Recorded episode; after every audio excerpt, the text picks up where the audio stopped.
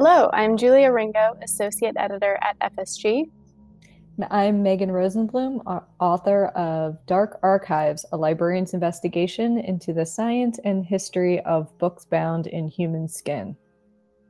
In this episode of Well Versed, we'll be talking about Megan's background as a medical librarian, journalist, and a member of the death positive community, and how these experiences came together to inspire her to write a book about anthropodermic bibliopegy, the practice of binding books in human skin. Megan, um, could you tell us a little about your background? What was your first job and how did you get to where you are now, which is collection strategies librarian at UCLA? Well, my first ever job uh, was when I was 14 and I worked in a basically a sweatshop actually it was i i was working for a I was 14 years old and getting paid by the piece to put together Allen wrench sets in a factory. So how did we get that gig? it was um, you know, a friend's parents' company and you know, not many people are hiring 14 year olds or anything. So all you know, my friends and I all worked together at this place and I would come home smelling like motor oil and and everything. It was so I've had pretty much, you know, a grew up working class kid outside of Philadelphia. So I've had pretty much every kind of job you can imagine, and usually multiple jobs at once. But when um, I uh, early on, you know, even even before my you know sweatshop days, I always wanted to be a writer. And when I was a little kid, I would you know write short stories and stuff and they would get, get into the little young authors contests and things as a kid and um, you know i remember writing in a spiral bound notebook at, when i was probably in third grade and i got maybe 16 handwritten pages of a book that i was writing and i thought i'm almost done.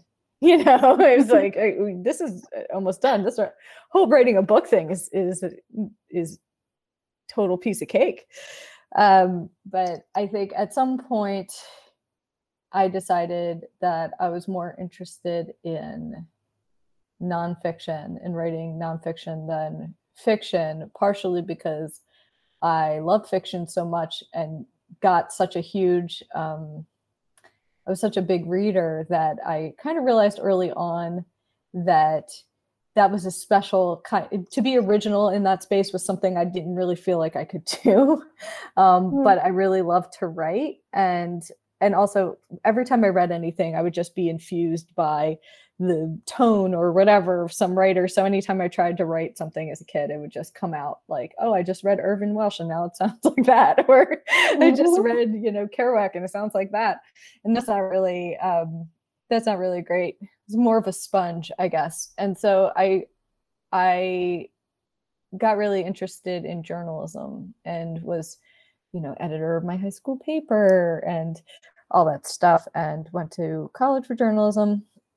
And I went to Drexel University in Philadelphia, which is one of those uh, one of those co-op program schools where it's actually five years and you do and it's a quarter system and then half mm-hmm. the time you're in school you're actually just working and mm.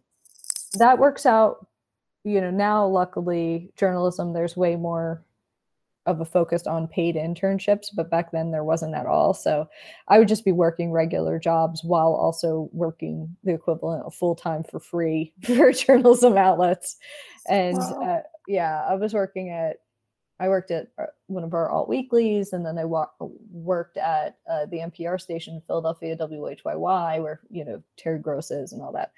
And started for free, and then a few months in, I got hired and was uh, pro- producer's assistant and a freelance, you know, reporter on air. Uh, so producer's assistant for the local morning edition.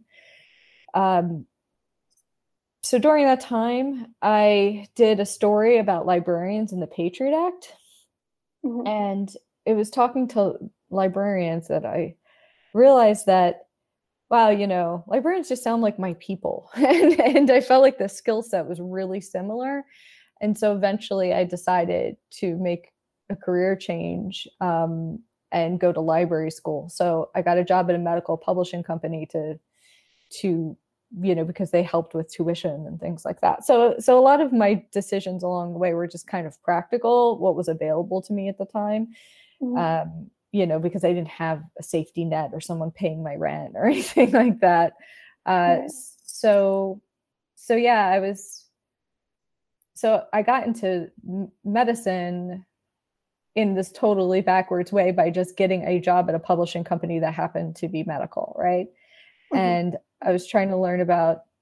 I, I was interested in rare books and and going to school and I went to the Mütter Museum one day, which I often did because I just thought it was so great in Philadelphia. It's this uh, medical oddities museum.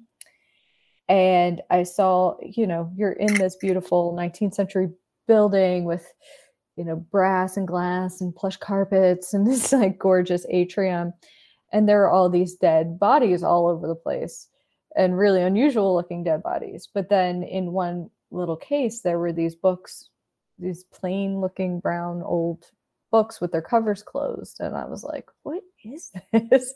Um, why would you show these books with their covers closed? There's nothing interesting about them. And then i read the caption and it said that they were books bound in human skin and that they were done by doctors. And i was just so shocked. And then over then I became a librarian, moved to Los Angeles, got interested in the history of medicine, and these books just kept coming up. And I realized that there were more than just what was at the Mütter Museum, and that there were something that people didn't really know a lot about. And um, I, I just got really interested. And then once I read about that there was now a scientific test that could be performed on these books to find out whether they were really human or not, that just really launched me in another direction. So that's uh that was the whole my life story of how I got to human skin book lady, I guess. so that was your first sighting at the Mütter Museum. Mm-hmm. Um, and then I guess there's sort of once you knew there was a test, then you know that there could be this kind of hunt for the real ones and this sense of discovery along the way. So is that when you knew there was a real story here, that they were not just some macabre footnote? So the idea yeah. that there were way more than than anyone knew about, or perhaps a lot of people probably don't know these exist at all. Right. I mean, I, you know, I am I would consider myself a literate, like bookish person, and I had no idea that they existed until I saw them at the Mütter in 2008 and then I thought they were just a Mütter thing, like so many other things that they only exist there. And then, you know, fast forward a couple years, and I went to, I had a, a class, a week long rare book cataloging class with the California Rare Book School, and I brought them up in conversation, and the professor was just like, yeah, I think we have one of those. And I was like, what? And that, that was, and, and then it was from this completely different time period. You know, is a legend. It was a book from the French Revolution era, and that he brought it out for me but I didn't know that he was going to. So I picked it up and was looking at it. And he's like, Oh, hey, there's a human skin book that you asked for. And I was like, Oh, oh, I'm holding this book. Uh, but it turned out that later on we tested that book and it wasn't real. It was made of horse. It was horse leather. And so then then that element of the testing plus this really interesting kind of hidden history really started to appeal to me because it made me think okay not only has ha, has there not really been uh, many people digging into the provenance stories of these books but now we actually know something about them or have the ability to know something about them that was never known before.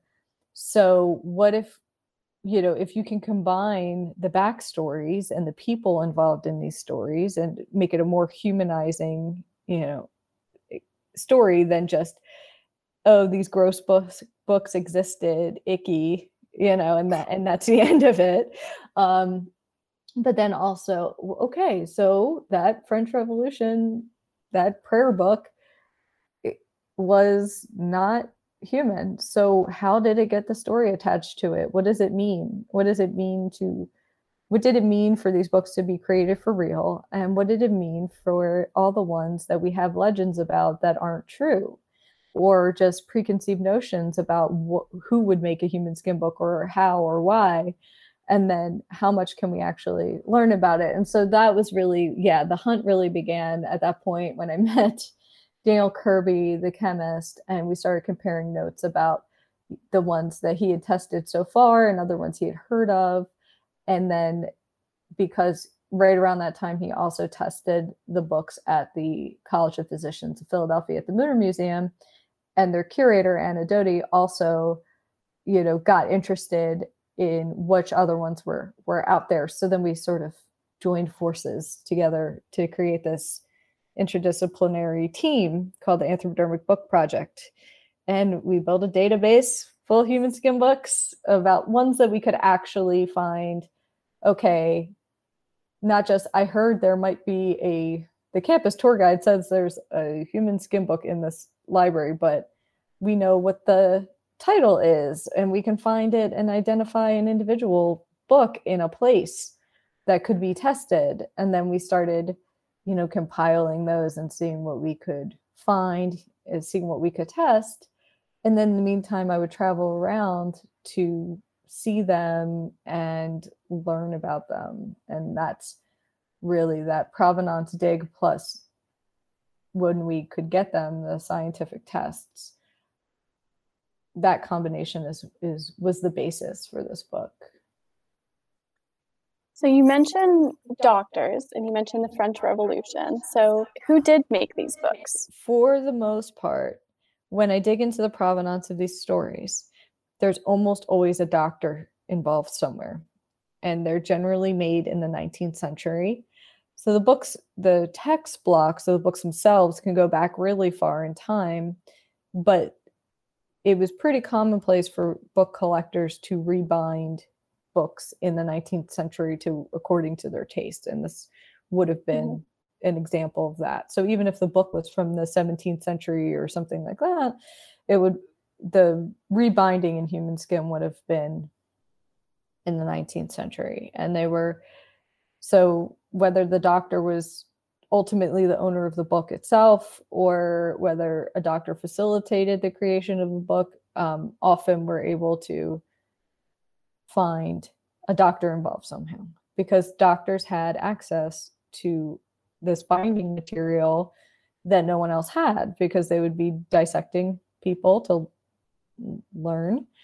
And there was this the development of clinical medicine alongside it, sort of a side effect of that development was the development of a certain way of looking, of a certain way of doctors looking at patients.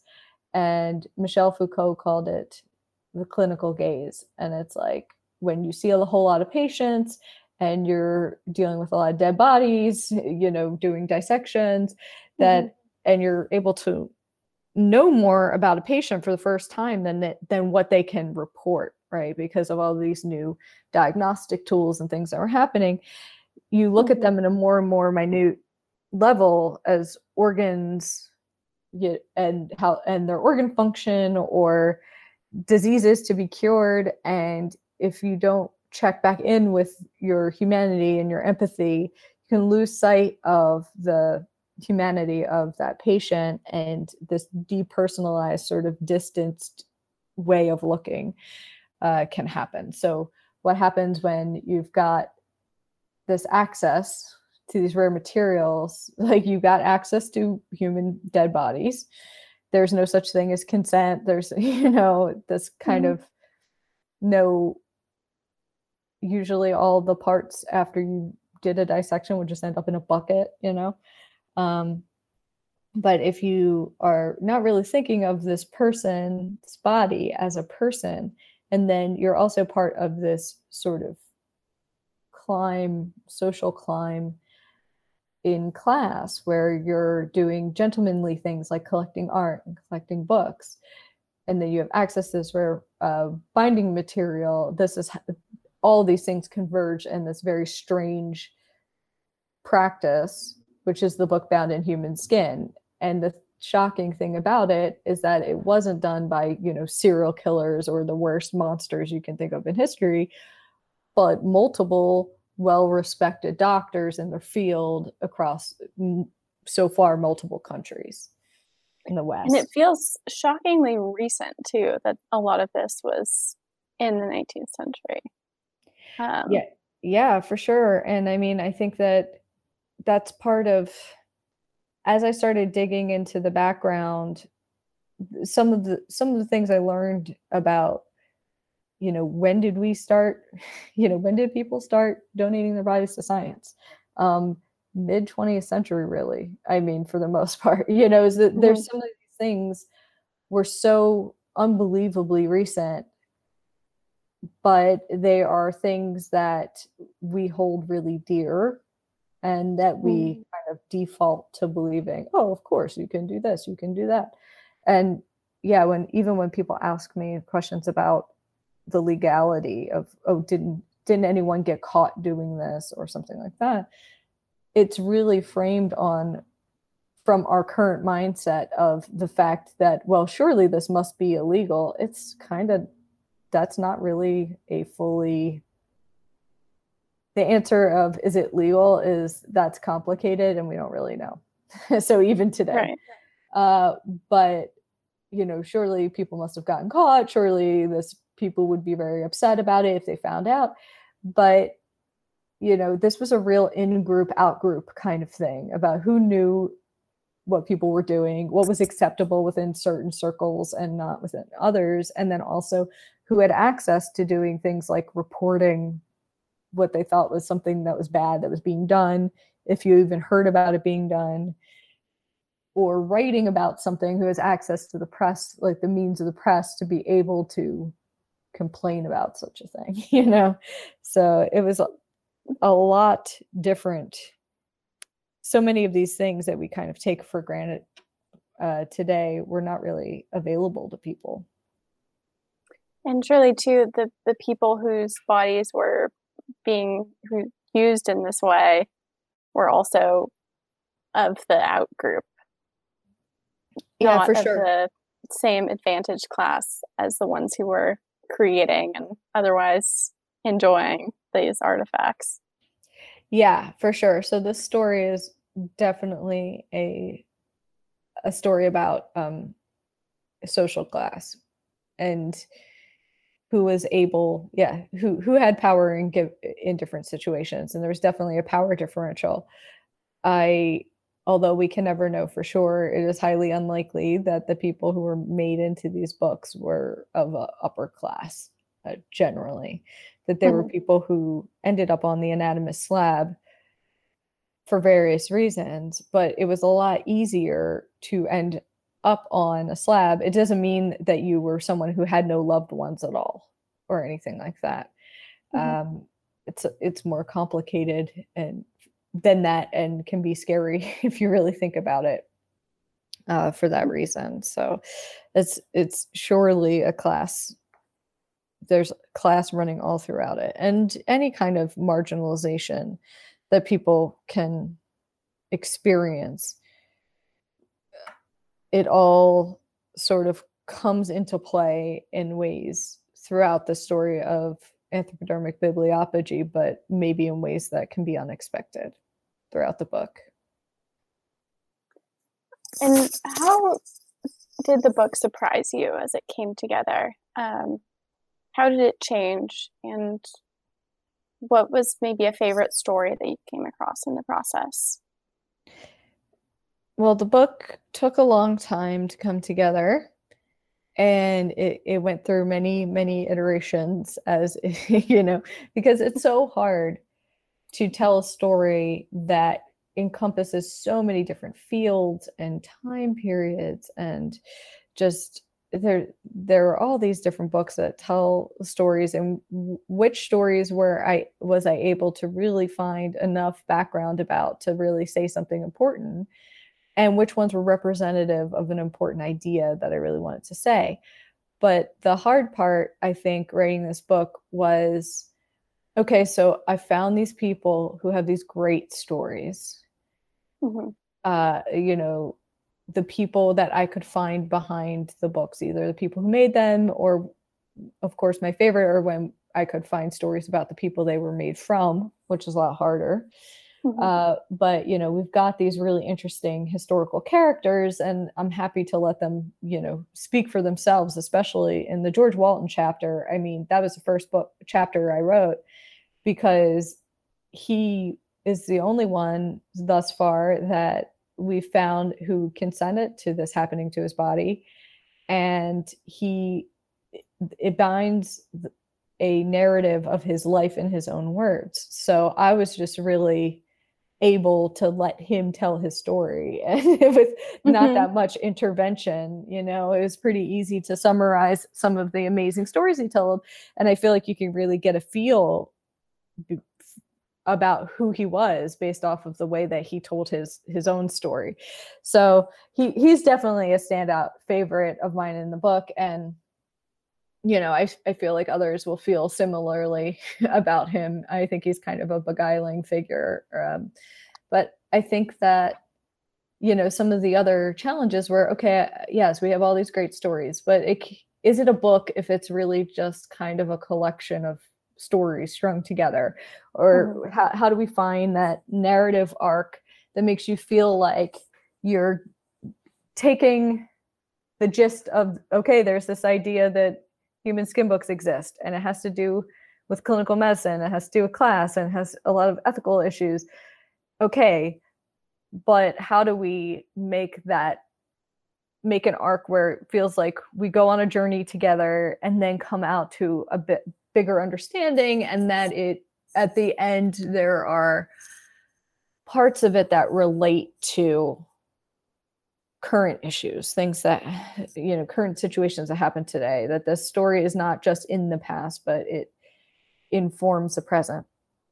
And so i had all of these bits and pieces that needed to be put in the right order and especially challenging was the beginning the 1st few mm-hmm. chapters trying to find out how can i get you into the action of the story quick enough so that you don't lose interest, but give you the background information that you need so that we can do the deeper dives later in the chapter. That was really, really mm-hmm. difficult. And I would say that was like the biggest editing lift. There was a million different iterations and moving things, taking certain stories out, putting them in. Um, ultimately, I feel like we landed upon something that that works.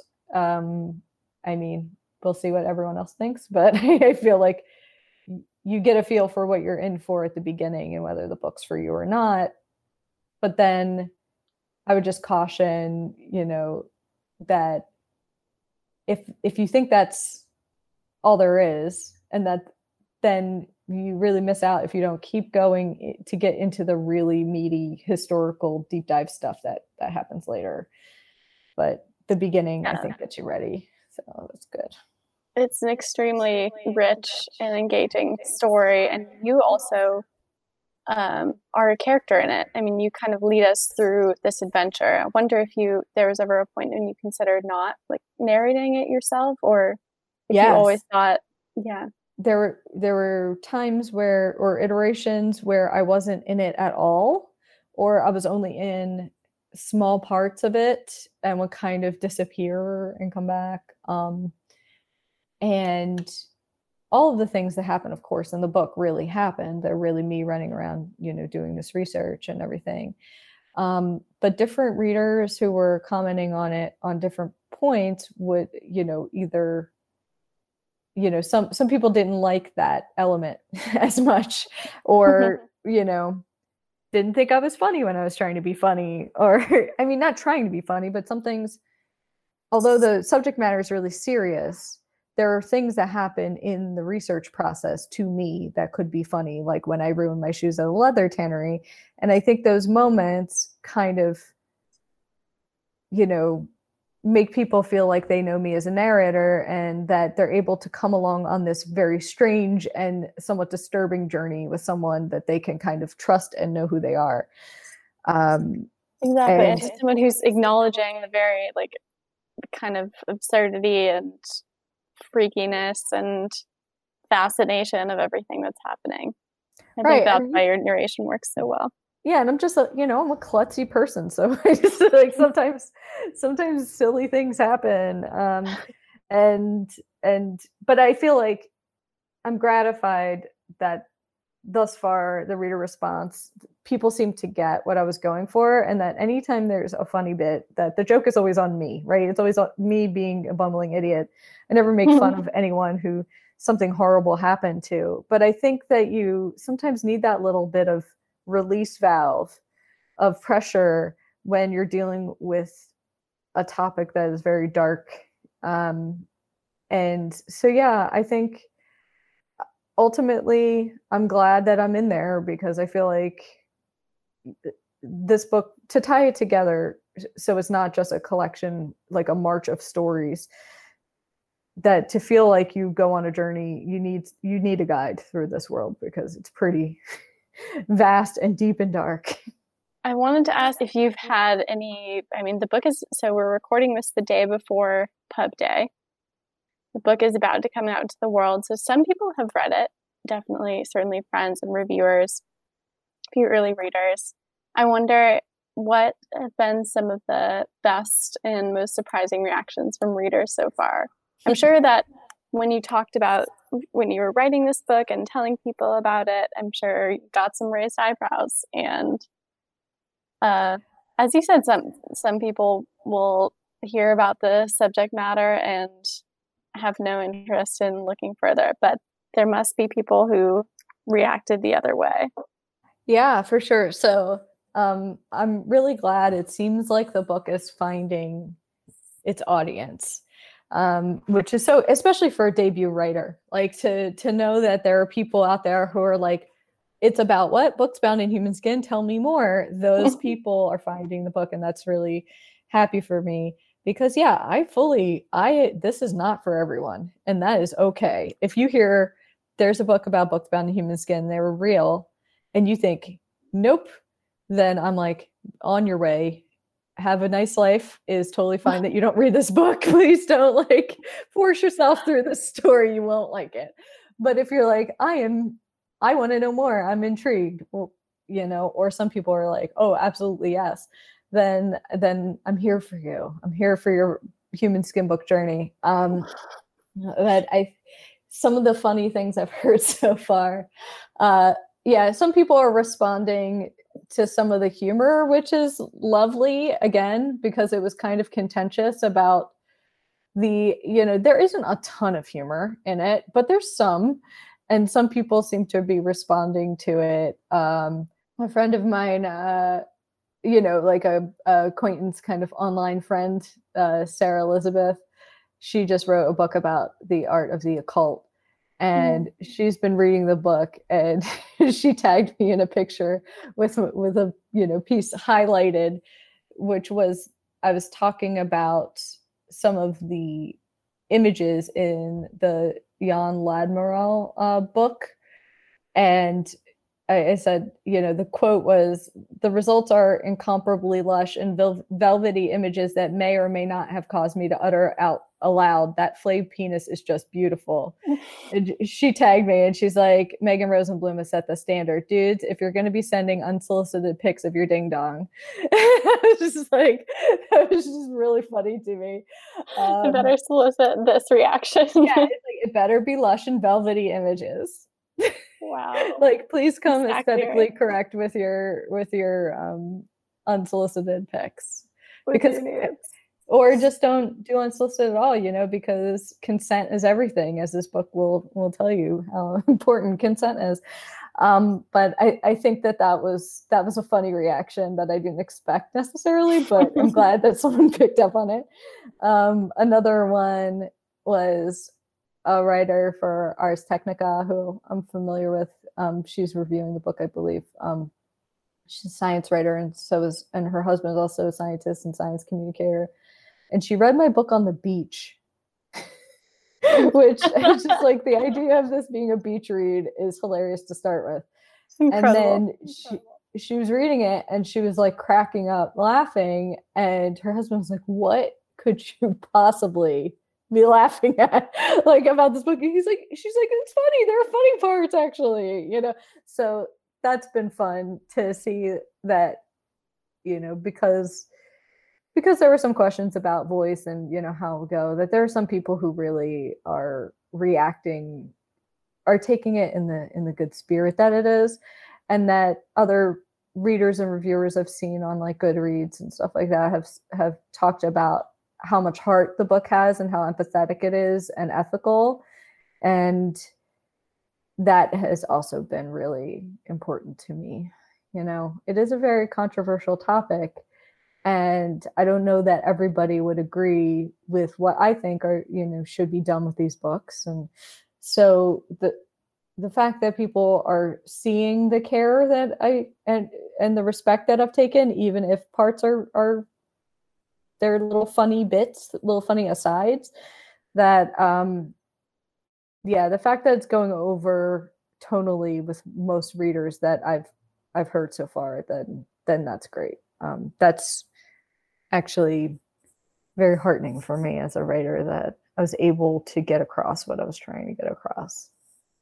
I think both reactions really well of you and um, the balance that you struck in, in writing this book. Because as you mentioned earlier, you're not like punching down at people who suffered. It's it's an act of compassion and advocacy, I think, to write for to speak for these people who probably had no say in what became of their bodies. I wonder if you might talk about the order of the good death. This is something that uh, appears in your in your bio. Any reader will see it in the flap copy. Um, and you work with the events arm of this organization, and there are some other writers that people might know who are also involved. So, what what is the Order of the Good Death, and what do you do for them? Sure. So, the Order of the Good Death was is you know, a collective and a social justice movement. Um, a collective of academics, artists, writers, death professionals like morticians, death doulas, you know, hospice workers, all people who are like actively engaging with our mortality instead of trying to ignore it mm-hmm. and learning about death and different death practices over history and from different cultures and kind of having it expand our horizons about what and arming people with knowledge and choice around their end of life and death um, and also not allowing for people giving a space for people to be okay for being interested in things that other people think are morbid you know mm-hmm that there's no there's nothing wrong with being curious about death. It's a huge, you know, it's like one of life's great mysteries. And yet it also happens to all of us. And how could you not possibly be interested in that? And also it's can be pretty psychologically damaging to pretend that that's not ever not ever going to come into your life or that it won't happen to you. Um, so I think that so it was started by Caitlin Doughty who is a mortician and she is now like a multi best-selling author. She's written three new york times best-selling books about death and i believe she has a fourth one on the way. And then um, so what do i do for the order? Uh, we were doing all of these we were doing these sort of conference in-person event like public event things called death salons mm-hmm. and we did them all over the US and one in London. And they were really popular and, you know, multi day, all singing, all dancing, kind of, you know, having lectures, but also performances, you know, trying to, to bring all of the different elements of those academics and writers and artists and and death professionals bring them all together for a public audience to be able to hear about people's work or experience it for themselves and to have this sort of you know interaction with your mortality and engage your own morbid curiosity in a place where that's encouraged. And it was just such an amazing community um, and the events were so great. And so i was the main uh, director that was you know organizing all these events. But after the last one we did it in um, Boston at Mount Auburn Cemetery, it was such a great event, but we were just realizing like, okay, we can only accommodate a few hundred people. And every mm-hmm. year we do a, a, whole year's worth of work to put this event on. And it sells out in a day, mm-hmm. like months in advance. And we're seeing a lot of the same folks all the time and while we love them and that's our community you know it did feel a little bit more preaching to the choir and a little less maybe accessible to local people who were who wanted to attend you know because people would be like this is my vacation. I'm going to fly there and do the whole thing. And that's great but it's just like we couldn't we wanted to reach more people and find different ways. So there had to be a model. We were starting to explore is there a new mo- is there a better model where we can do more, where we can get to more people, where we can get to them more on a more accessible level without it being um, you know, us having to run, you know, many many events. So we were kind of thinking about doing maybe like a TEDx style thing or something like that. And so we pressed pause on the events just to try to retool. And then you know, we're all very busy with other stuff too. And so we're just letting it simmer. And then the pandemic happened. And then it was kind of like, wow, I'm so glad that we didn't have a Death Salon plan. That would have been an absolute nightmare to try to deal with that. So who knows what'll what'll happen. You know, it's not done, but it's definitely on pause for quite a while until we figure out what you know, what is the best way once we can actually all get together safely, what is the best way to do that? And what's the best right. way to to make sure as many people who want to interact with this like can do that. But in the meantime you know we're all involved in lots of different you know ventures and as you mentioned there are a lot of writers among us. Um, you know dr Lindsey Fitzharris is another fsg author. Um, she wrote the butchering art. She's a, a medical historian. And uh, yeah she she was involved in the death salons and stuff and in the order. Um, there is uh, Colin Dickey is writes a lot. I, I, just love all of Colin's books, and um, his latest one is called The Unidentified, and it's about uh, sort of you know UFO sightings and cryptozoology and things like that. And um, there are some new books coming out too, like Dr. Paul Koudounaris, who's the most entertaining person you'll ever meet, has a book coming out about um, his his cat is like the best model I've ever seen. Like, have you ever seen a cat smize? It's it's really pretty incredible. I don't know that I have. Uh, but he has a book out uh, that is written by the cat as translated by him, and she dresses up in really amazing outfits and tells the history of cat like life over time. so it's just pretty amazing. And I know a lot of those things I mentioned don't necessarily sound death positive, but all of these writers have had other, you know, deathy stuff for and and since. And uh oh, another writer that if there's someone that I could just make her book a national like pandemic read that everyone had to read it. It's uh, Megan Devine. Yeah, Megan Devine wrote this book called It's Okay That You're Not Okay. And it's all about grief and kind of disabusing people of the cliches and and things that you think about how grief is supposed to go, how long it's supposed to last, and and you know, actually arming you, not just telling you, okay, you've been doing this wrong, but actually arming you with with useful information to how to show up for people in mm-hmm. grief. And there are all different kinds of grief too. I mean, we are in a collective grief right now. And exactly. it comes out in all sorts of weird ways. And then if you actually if you have someone in your life who dies during this time either of COVID or also of completely non-related COVID reasons, but your grief is also being twisted and contorted because you can't do the kind of rituals that you would normally do to to try to process the loss of someone. Um, so I just think that her work right from the beginning when it came out, I was like, wow, this book is so great. I b- bought it for so many people over the past few years since it's been out. But now I'm just like, we actually, all of us need this right away. so I, am a big fan. It could have been written like two weeks ago. Yeah. None of yeah. us, we, none of us are okay. We are not okay, and it has to be okay.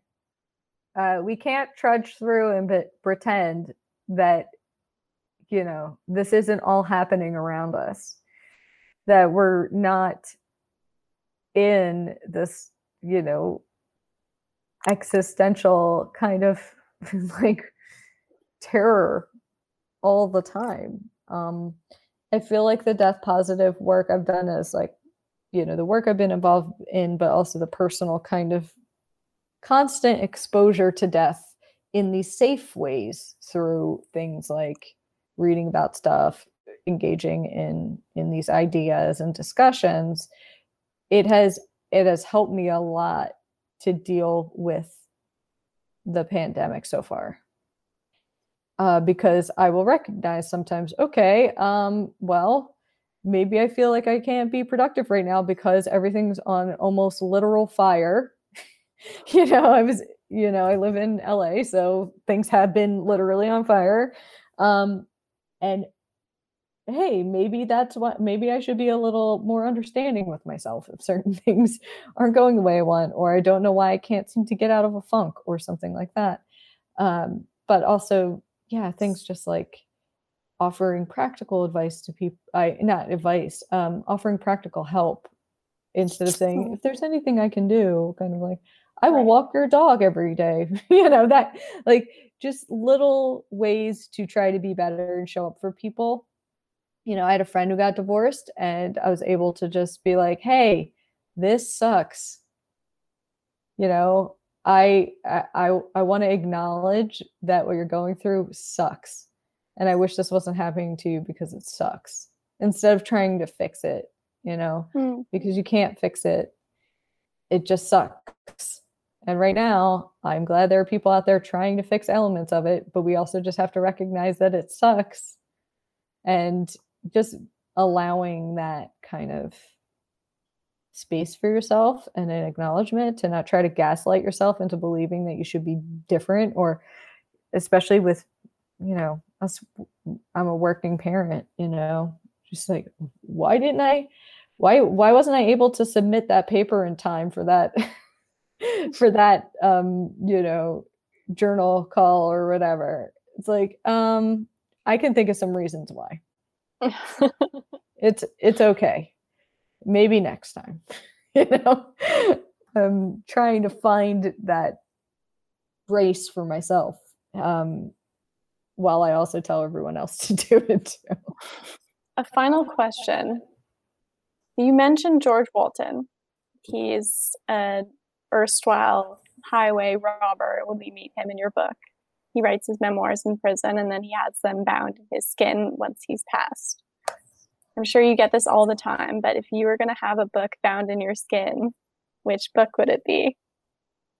Oh, good question. You are actually the first person to ask me that. I don't know. Maybe I would have to go the Joseph Leidy route and have my own book bound in my skin. I was going to suggest it. I mean, this has been such a journey, this whole book writing process. I think I went in pretty naive about, you know, th- about how much it would take and all all the parts of it. Um, so I feel like that that would make the most sense to me would be You're to saying have, it's an actual chunk of your flesh. Yeah, I mean, it quite it definitely feels that way. But if I did that, I would have to take the part of my skin that has my book finishing tattoo on it. Um yes. that that would be so that you would my book would not be like some of the other human skin books where you would be able to not, where you wouldn't know that it was bound in human skin unless someone wrote inside. Like you would know if you if I had my tattoo on it on a skin book, but but I am not, uh, this is not any sort of advanced directive. I am not uh, consenting to binding a book in my skin. So please don't do that. Uh, I'm not on, on that team. Although Anna Dhody at the Mütter did mention because my bush book finishing tattoo is more or less the logo for the College of Physicians Historical Medical Library that she did proclaim it jar worthy. And and she said that she would be happy to take it off my she would be happy to accept it as a specimen uh, in the event of my eventual end. And um so that seems like a compliment. Yeah, I mean, I think, you know, she's got she's trying to get dibs. I have not yet consented. but I but I also think it kind of goes to show you know, the idea is not completely repugnant to me because the idea of being in that museum that I love with all these people and the remains where they didn't really get a choice in the matter, but then I did. The way that Walton had his own was able to assert some semblance of control over the fact that he died in prison, you know, uh, of mm. an illness. That it's sort of that control and consent and how different things would be for me than it would have been for people in the past or myself 200 years ago. I think that's kind of meaningful, you know. I think it's I could see how it would be an interesting story for a future person to interact with when I'm not around. Well said. So, on that note, um, thank you for talking with me, Megan, and thank you all for tuning in. I'm Julia Ringa. And I'm Megan Rosenbloom. And this is Well Versed.